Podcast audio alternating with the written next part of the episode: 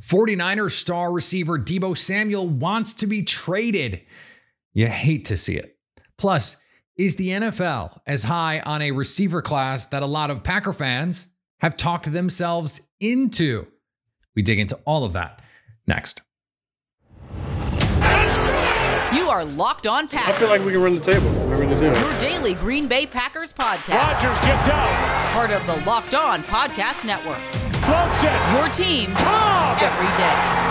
Touchdown. You are Locked On Packers, part of the Locked On Podcast Network, your team every day. I'm Peter Bukowski, and I cover the Packers for The Leap, a newsletter I would love for you to subscribe to. You can follow me on Twitter, Peter underscore Bukowski. Follow the podcast on Twitter at Locked On Packers.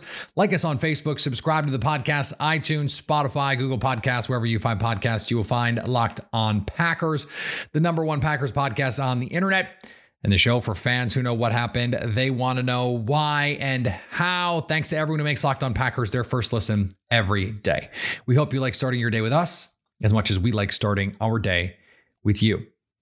Deebo Samuel reportedly wants to be traded. He told ESPN's Jeff Darlington that he wants out, that it's not about money, that it is about fit and which is interesting, did not want to elaborate, just says, I want to be traded. I want out. And part of the reason is he does not want to be the wide back that made him, I don't want to say famous, that would be overselling it, but that made him headlines for this unique skill set that he has. And and I thought Dusty Evely, our, our pal, put it together very astutely when he pointed out that over the first 10 games of the season, Deebo Samuel was playing a very different role in this offense, but he was still really, really good. Mike Clay also pointed this out. Uh, a, a number of other people pointed out that Deebo Samuel was actually the second leading receiver in the league before his role changed in a major way. Pat Daugherty over at NBC Sports brought this up as well. He was a really good just receiver when he was doing just receiver things or mostly receiver things for the San Francisco 49ers. Yes, part of Deebo's appeal is that he can do some running back stuff. You can get the ball in his hands on end arounds and jet sweeps and be creative getting the ball to him quickly. You know who that's true about? Tyreek Hill, uh, Ja'Marr Chase, and and uh, just a bevy of other guys. Yes, move them around, let them do some different kinds of things. Remember Randall Cobb in his prime. They were they the Packers had a package where they put Davante Adams in the backfield and had him run routes earlier in his career. They put him in the slot all the time. They have him in jet motion. They run that package play that they had over the course of the year that they ran 17 different variations of where he's going in jet motion. Okay, one time it's the push pass, one time it's the fake jet back out.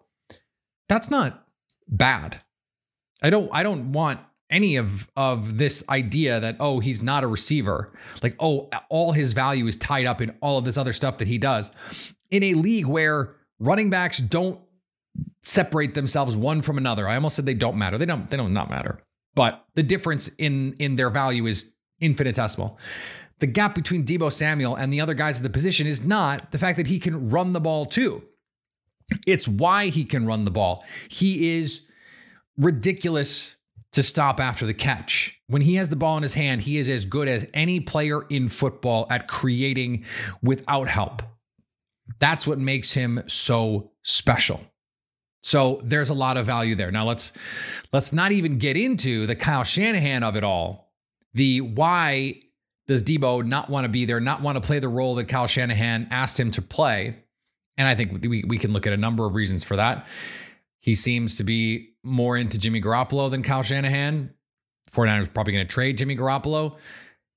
I'm sure Deebo has no idea if Trey Lance is going to be good, that's a pretty big risk for him if he's going to take on this additional burden. And he doesn't want to take the beating. He doesn't want to take the pounding of playing running back. He doesn't want to he doesn't want to play 50% as a running back versus 50% as a receiver or it was almost 60% at the end of last season. He knows running backs have short shelf lives. He doesn't want to do that. So this whole discussion of well, who is he as valuable to San Francisco, uh, you know, th- then then if they're going to put him in a different offense and make him do something else. For who is he that valuable? Well, the answer is no one, but because Deebo doesn't want it to be. He doesn't want anyone else to use him precisely like the 49ers did last year when he has this breakout season. This has trickle down effects. DK Metcalf, AJ Brown, share agents over here. So there's there's going to be some hey, look, we're willing to play hardball. Other guys could shake loose. We're a week from the draft now. Is this going to get resolved in a week? The Tyreek Hill stuff turned out in in less than a week. It was like this this report becomes public and bang, in, within a couple hours. Now, this could just be leverage from Deebo's camp. We don't know the situation. This is monumental in the balance of power in the NFC. I don't think the 49ers are going to trade Deebo Samuel to Green Bay. Green Bay is certainly going to be interested. Ian Rapoport reported Colts, Eagles, Packers, Saints, Chiefs are among the teams who are going to be interested. There have already been calls and dialogue, and not necessarily between the Packers and the 49ers, but between teams and the 49ers on Deebo. This is all going to come with a, a new contract and presumably a, a number of premium picks at least one first. We'll see. I don't think it's going to be Green Bay. Now, if you're the Packers, though, I don't want to say you don't care, but there is value in Deebo Samuel leaving San Francisco that goes beyond him coming to Green Bay. If he goes to the Jets or the Colts, fine. And I don't know how the Colts are going to get him. They don't have any picks. But if he goes to the Jets with Kyle Zach Wilson, then cool. You've just made a conference rival significantly worse. Even if they get, let's say, the 10th and the 35th picks, you're probably not going to get players that are going to bring you, certainly in year one, what Deebo was. And now you've potentially lengthened the learning curve for Trey Lance, who is going to come in and start. And all of a sudden, like, what is that team? And I, I, I understand the thought process of like, well, they went to the NFC Championship with Jimmy Garoppolo. Just because Jimmy Garoppolo is not a great quarterback does not mean he's not like above the baseline. He is. You can't just be anyone operating that offense you need to have a certain amount of like is he a great quarterback? Is he a top 10 quarterback? No. But is he one, is he one of the 16 to 20 best quarterbacks in football? Absolutely yes. Trey Lance is going to have a de facto rookie season in which he's played started I think 3 games by the time next year starts in almost 3 calendar years. 3 games. One in college. Like that's bananas. It's a rookie season and rookie QBs like most rookies, are bad. Rookie QBs, especially, are bad. So they're a contender with that team? With Trey Lance? I don't know about that. And no Deebo? Even if you get the 10th pick and you can take a Drake London or Garrett Wilson or someone like that, man, I, I don't I I don't see it. I really don't. So yeah, hurting a division rival in that way is a net positive for Green Bay, even if they don't trade for him. Now, does this shake loose the DK Metcalfs, the Terry McLaurins, the AJ Browns of the world? Oh, well, DK did it, or Deebo did it. Look, and and guess who everyone sided with? Deebo. Everyone's like, yeah, send that man where he wants to go and pay him his money. Yeah. Yeah. The Packers had to deal with that reality. The Chiefs had to deal with that reality. And now the 49ers are dealing with that reality. Now the question becomes at what point does the market become oversaturated? At what point does everyone that needs a receiver get one? And and this is this is more important potentially. We had not had a market reset at receiver in a long time. Where guys are getting these crazy top of market contracts and and not working out. We've seen it at every other position basically. We've seen guys go over 25 million on the edge. We've seen quarterbacks blow past 25 million, cornerbacks at 25 million a year, offensive linemen over 20 million, Receivers were just not in that same realm. Now they are. Well, when you see a team like Minnesota trade Stefon Diggs and then draft Justin Jefferson and get a player who's arguably just as good, if the Packers or the Chiefs are able to find someone in the draft that is really a good player. These guys are more ready to come in now and produce than they've ever been. Amon, Amon-Ra St. Brown for the Lions as a day two pick came in and produced at a high level. Ja'Marr Chase was an all pro last year. Jalen Waddle had a thousand yard receiving re- receiving season. Even if I don't, I don't, I think that was way inflated. He basically had a tight end season with with heavy volume. These guys can come in right away and and compete to be top level guys. Our team's going to continue to make these bets with these players when you could go into the, the draft and history tells us you have a better than 50 50 chance. You have a 60 to 65% chance in the first round of hitting on an above average starter at receiver. That's really good. Would, would you rather do that? Would you rather take 22 and 53, draft two receivers, than pay and, and, and get Rasul Douglas and De'Vondre Campbell than have Davante Adams? I think a lot of fans probably would. And a lot of teams are probably looking at this going, maybe that's the best way to handle this. Doesn't make it any easier to do it. And it doesn't mean Green Bay should not be interested if the price is right for looking at some of these guys, Terry McLaurin, DK Metcalf, AJ Brown, et cetera, et cetera. Different situation. These guys are younger. I mean, DK Metcalf's 24. Potentially still on the ascent, could still get better. I'm just saying. This is these are these are things that I think we need to be thinking about when we we're looking at these sorts of transactions.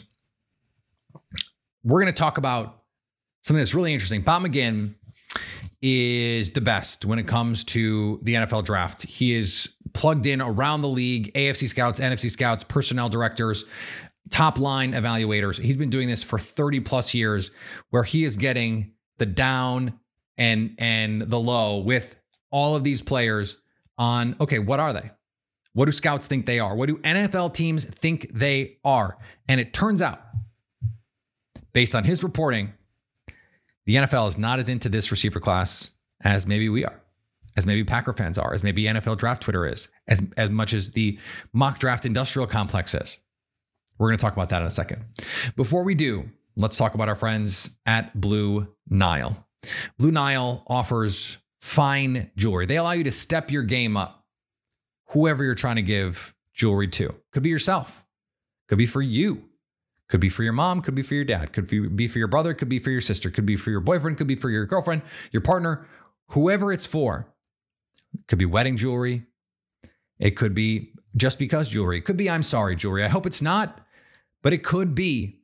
Blue Nile gives you the chance to shop high quality, classic classic pieces, elegant tennis bracelets, gemstone pendant necklaces, diamond earrings, all from the comfort of your very own home. This Mother's Day, give your mom something she'll treasure forever with fine jewelry from BlueNile.com. And Locked on Packers listeners get $50 off a purchase of $500 or more. This podcast exclusive is only good through Mother's Day. Use the promo code Locked On. That's code Locked On to get yourself, your mom, or someone that you just want to say hi to a piece of luxury jewelry from BlueNile.com. That's promo code locked on. And thanks for making Locked On Packers your first listen every day. Check us out on draft night a week from tonight, April 28th, 7 p.m. Eastern. We will go live on the Locked On NFL Draft feed. I will be your host, shepherding you through the evening. 22, 28. Who knows where the Packers are going to be picking? But we're going to go through every pick with our experts, our network of experts, and everything that they bring to bear on a night where you want that local impact. You want that local perspective. What does this player give to that team? This is what this team is looking for here. And to find out what's coming next, we're going to be on air Thursday, Friday, and Saturday. If they're making picks, we're going to be on YouTube, the Locked On NFL Draft YouTube page. So I love this piece from Bob McGinn every year. He does a series of pieces where he talks to scouts, NFL evaluators, and he wants to know what do these guys think of the players. So important caveats here. This is not what Bob McGinn thinks of the player. So this is not Matt Miller or Jordan Reid or Trevor Sikkema or Mike Renner or you know Todd McShay or Mel Kiper talking. This is not some guy with an opinion. This is a guy who has been talking to NFL scouts and talent evaluators for literal decades and getting their opinions on these players. It is an excellent way to gauge where the league is on these guys. And it also offers insight into stuff that we don't have access to. So I, I watch the tape and I look at the numbers. Then I look at historical models and projection models, and, and I do a lot of research in the draft. This has been a pet project of mine since before there was a cabin industry, and now it's not a cabin industry, it's a freaking resort industry. It, and business is booming, right? That's just that's what the the uh, NFL draft industrial complex now looks like. It's why I was able to get three guys just from Pro Football Focus in successive weeks to come on and talk because they've got a bunch of guys who do this. A lot of people study the draft now. We we can only go so far. I I am not looking into I'm not going to talk to the coaches and getting this is this is important too. Media people can go talk to coaches. They don't always get the whole story. But teams want to protect relationships with NFL teams. They will tell the story. And even if they don't tell the whole truth, they're not going to tell nothing but the truth. They'll tell you enough that you understand what they're saying without knocking a guy because you never wanted to get back to that player that you said a thing that you maybe shouldn't have or that was critical of them. But you give them you give them that that wink, that nod, that like hey, there's there were some issues. We had some issues with this guy. That's that stuff NFL teams are knowing. They they put in work on um, these these tests that guys take, emotional intelligence, um, the, the the whiteboard stuff. We don't get to do that. We don't get to put them through their paces in workouts. Teams do. And so hearing from NFL teams, while it's not the ultimate source, it is it is in terms of like trying to predict what is true and what is not. I don't I don't think we should take what these scouts say as gospel in terms of like, well, the NFL scouts say this, so it must be this. No, they still say some stupid stuff and every year we read it and we go, that is stupid. An NFL scout said Georgia receivers never turn out. Like AJ Green just like didn't happen and like scouting the helmet is not in, in just entirely stupid. But this is how NFL scouts, some of them still operate. That's the thing. Is we assume that these guys are because they're quote unquote professionals, and they are. I'm being uh, uncharitable by by saying they're not professionals. They are, but that doesn't mean that they know better than everyone all the time just because they get paid for a living to do it. Because guess what? Teams screw this up all the time. All the time. Okay, rant on pause at least for now. We'll see if I get back to it. It is, I think, valuable though to hear where the consensus is on these players. And and Bob McGinn, I mean, to his credit, he gets these guys to vote. I mean, he, he essentially gives them their board. Now, not the team's board, but the scout, because the scout only offers even if it's a higher ranking scout, they don't put together the whole board. Even Jerry Jones doesn't put together the whole board. You put together the board as a front office, as an administration, with your coaches, with everyone. But if you're a, if you're an area scout or you're a director of college scouting, you have your list. Bob has them vote. Give me your best receiver, give me your second best receiver, all that stuff. And then he ranks them based on those votes. It is a a uh, ordered ballot where you get to express your preferences. It's not just like I think the best player is X.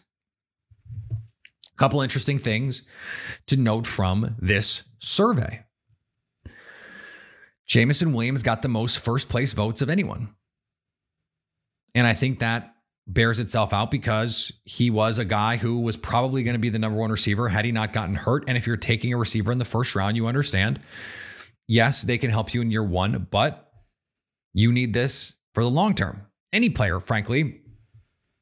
And by year two, the ACL should be fine. Now, the reason I have dinged Jameson Williams a little bit more for that ACL than maybe John Metchie is because if Jameson Williams doesn't have his speed, if he loses 10% of his speed, he loses more than 10% of his appeal as a player. If John Metchie loses 10% of his speed or explosiveness, he probably loses like 6% of his appeal as a player. Jameson Williams' main thing, his elite skill is speed. He's not a great route runner. He's not a great underneath separator. He's not going to go win at the catch point. He's not going to kill teams in the red zone by running a blaze out or some sort of special route. He's a splash play. He's a big play. He's a speed guy who's going to change everything about the geometry of your offense. A really valuable, really good player. He can. St- I th- I think he can be tall. T.Y. Hilton. T.Y. Hilton was at his best when he had secondary receivers who could provide that that third and six conversion, who could threaten the seam. You need to build the right team around them. And Drake London, who most mocks at this point have either going wide receiver one or wide receiver two. They have Drake London at wide receiver four, this group of scouts. Now, it's not like they went out to dinner and, you know, cast their ballot. He's talking to them individually over the course of the offseason. Wide receiver four. If we assume the first receiver is not going off the board until 10 with the Jets, maybe the Jets, maybe it's the 49ers. It's not going to be 14. I mean, you could be sitting there and one of these guys, like Drake London, who is an awesome football player, could be there at 16. Green Bay could move up, or Jameson Williams, or one of these. Like, that's the beauty of this. Now, the other side, I think there are a lot of players that we see as potential first round picks, in part because they've been mocked there, in part because hooked in people, connected people are putting guys like Christian Watson in the first round, George Pickens, borderline first round player. Well, when those guys are 13, 15 on these lists, that makes you go, probably not a first round player. Just probably not. You can't be the 10th best, 12th best receiver and go in the first round. Now, of course, it only takes one team. It only takes one team to decide that you're worth it. But you read the comments, there are a lot of scouts that mention George Pickens, for example, ego, attitude, not a hard worker. You watch him on the field, that guy's an MFer. He will block you to the plays with an attitude. And maybe, maybe these, you know, hardcore scouts, these old school guys are not into it. And someone like Matt LaFleur, like Sean McVay, these, these new generation of coaches is a little bit more into just like, hey man, be yourself, be a badass, and let's go. Just do what we ask you to do. Do whatever you want as long as when we say jump, you jump. You don't even have to say how high, just jump. And George Pickens can jump. But I think what this tells us is I think there's five guys that's going to go in the first round receivers, maybe six.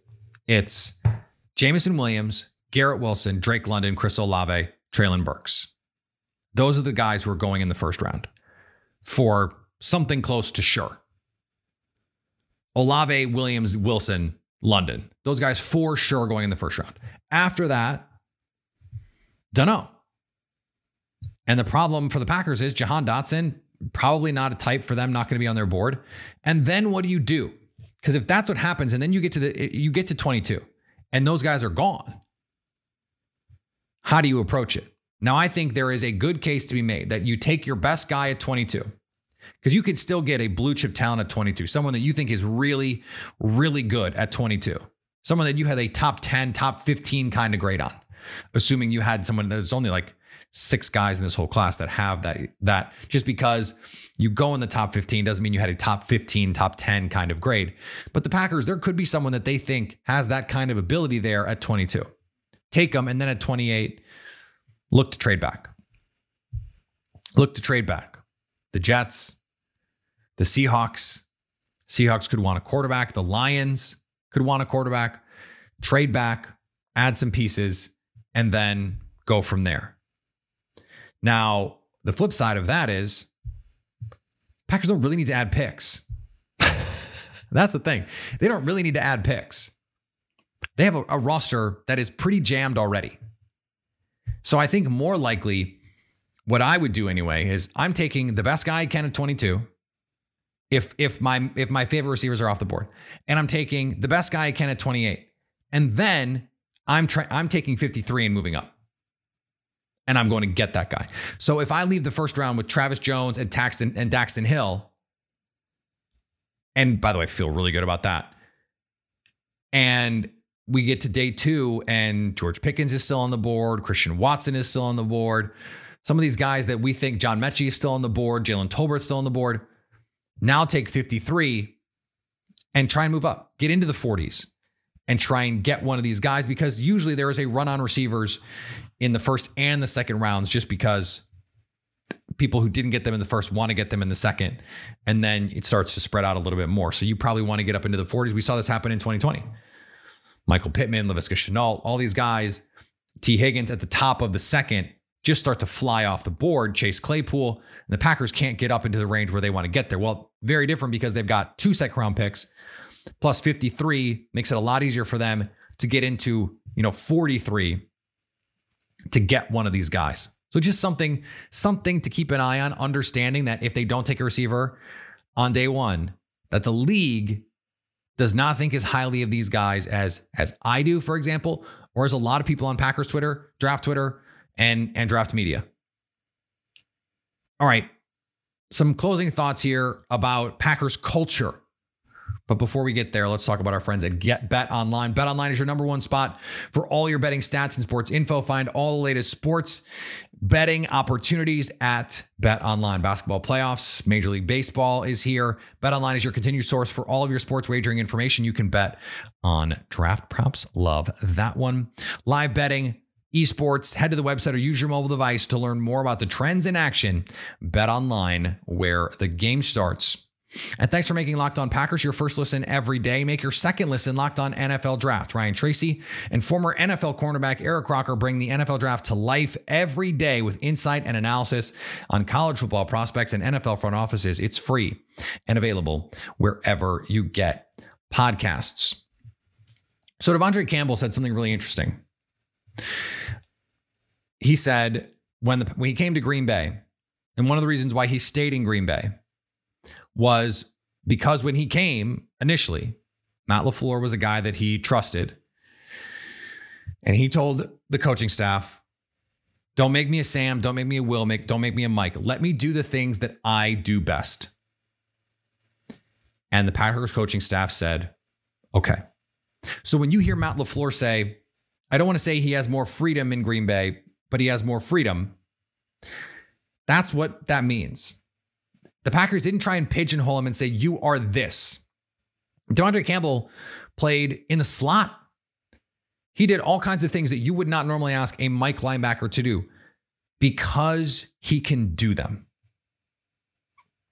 That displays uh, an amount of intestinal fortitude to take a risk like that, creativity, and trust. When we talk about football culture, when we talk about really any culture, but when we talk about locker room culture in the NFL, and what does it mean to have a good culture, what we're talking about is trust. It's like um, a family. You may not always like each other, you may get in fights, but ultimately, I trust you to have my back. If we're family, I trust you to have my back because you need you should trust me to have yours. I will have your back. If we're family, I have your back trust. I want you to succeed. I want you to be in the best position for you.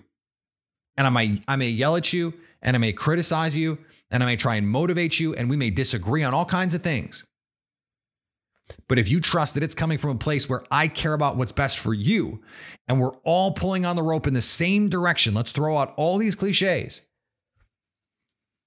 then that's what matters. That's what good culture is. Good culture is trust. Good culture is the Seattle Seahawks having a fist fight in the locker room, but understanding that they could go out on the field and trust that the guy next to them was still going to do his job because they shared that common goal. They trusted each other. The coaches and the players trusted each other. I trust that you're going to put me in the best position to succeed. That is culture. That is culture. You, I trust that my voice is going to be heard. If I have a problem, I can come to you with it. That's culture. And that's what the Green Bay Packers have built. All right, we're going to be back tomorrow. More to get to. Uh, hopefully, hopefully, our guest will be here on Friday. It's going to be fun. And if not, uh, hopefully next week. But we are we have it scheduled. I don't want to I don't want to promote it before we have it. So once it's in the can, I will promote it. Keep an eye on Twitter, Peter underscore Bukowski. Uh, follow me on Twitter, on the podcast at Locked On Packers. Like us on Facebook. Subscribe to the podcast, iTunes, Spotify, Google Podcasts, wherever you find podcasts, you will find Locked On Packers. And anytime you want to hit us up on the Locked On Packers fan hotline, you can do that 920 341 3775 to stay Locked On Packers.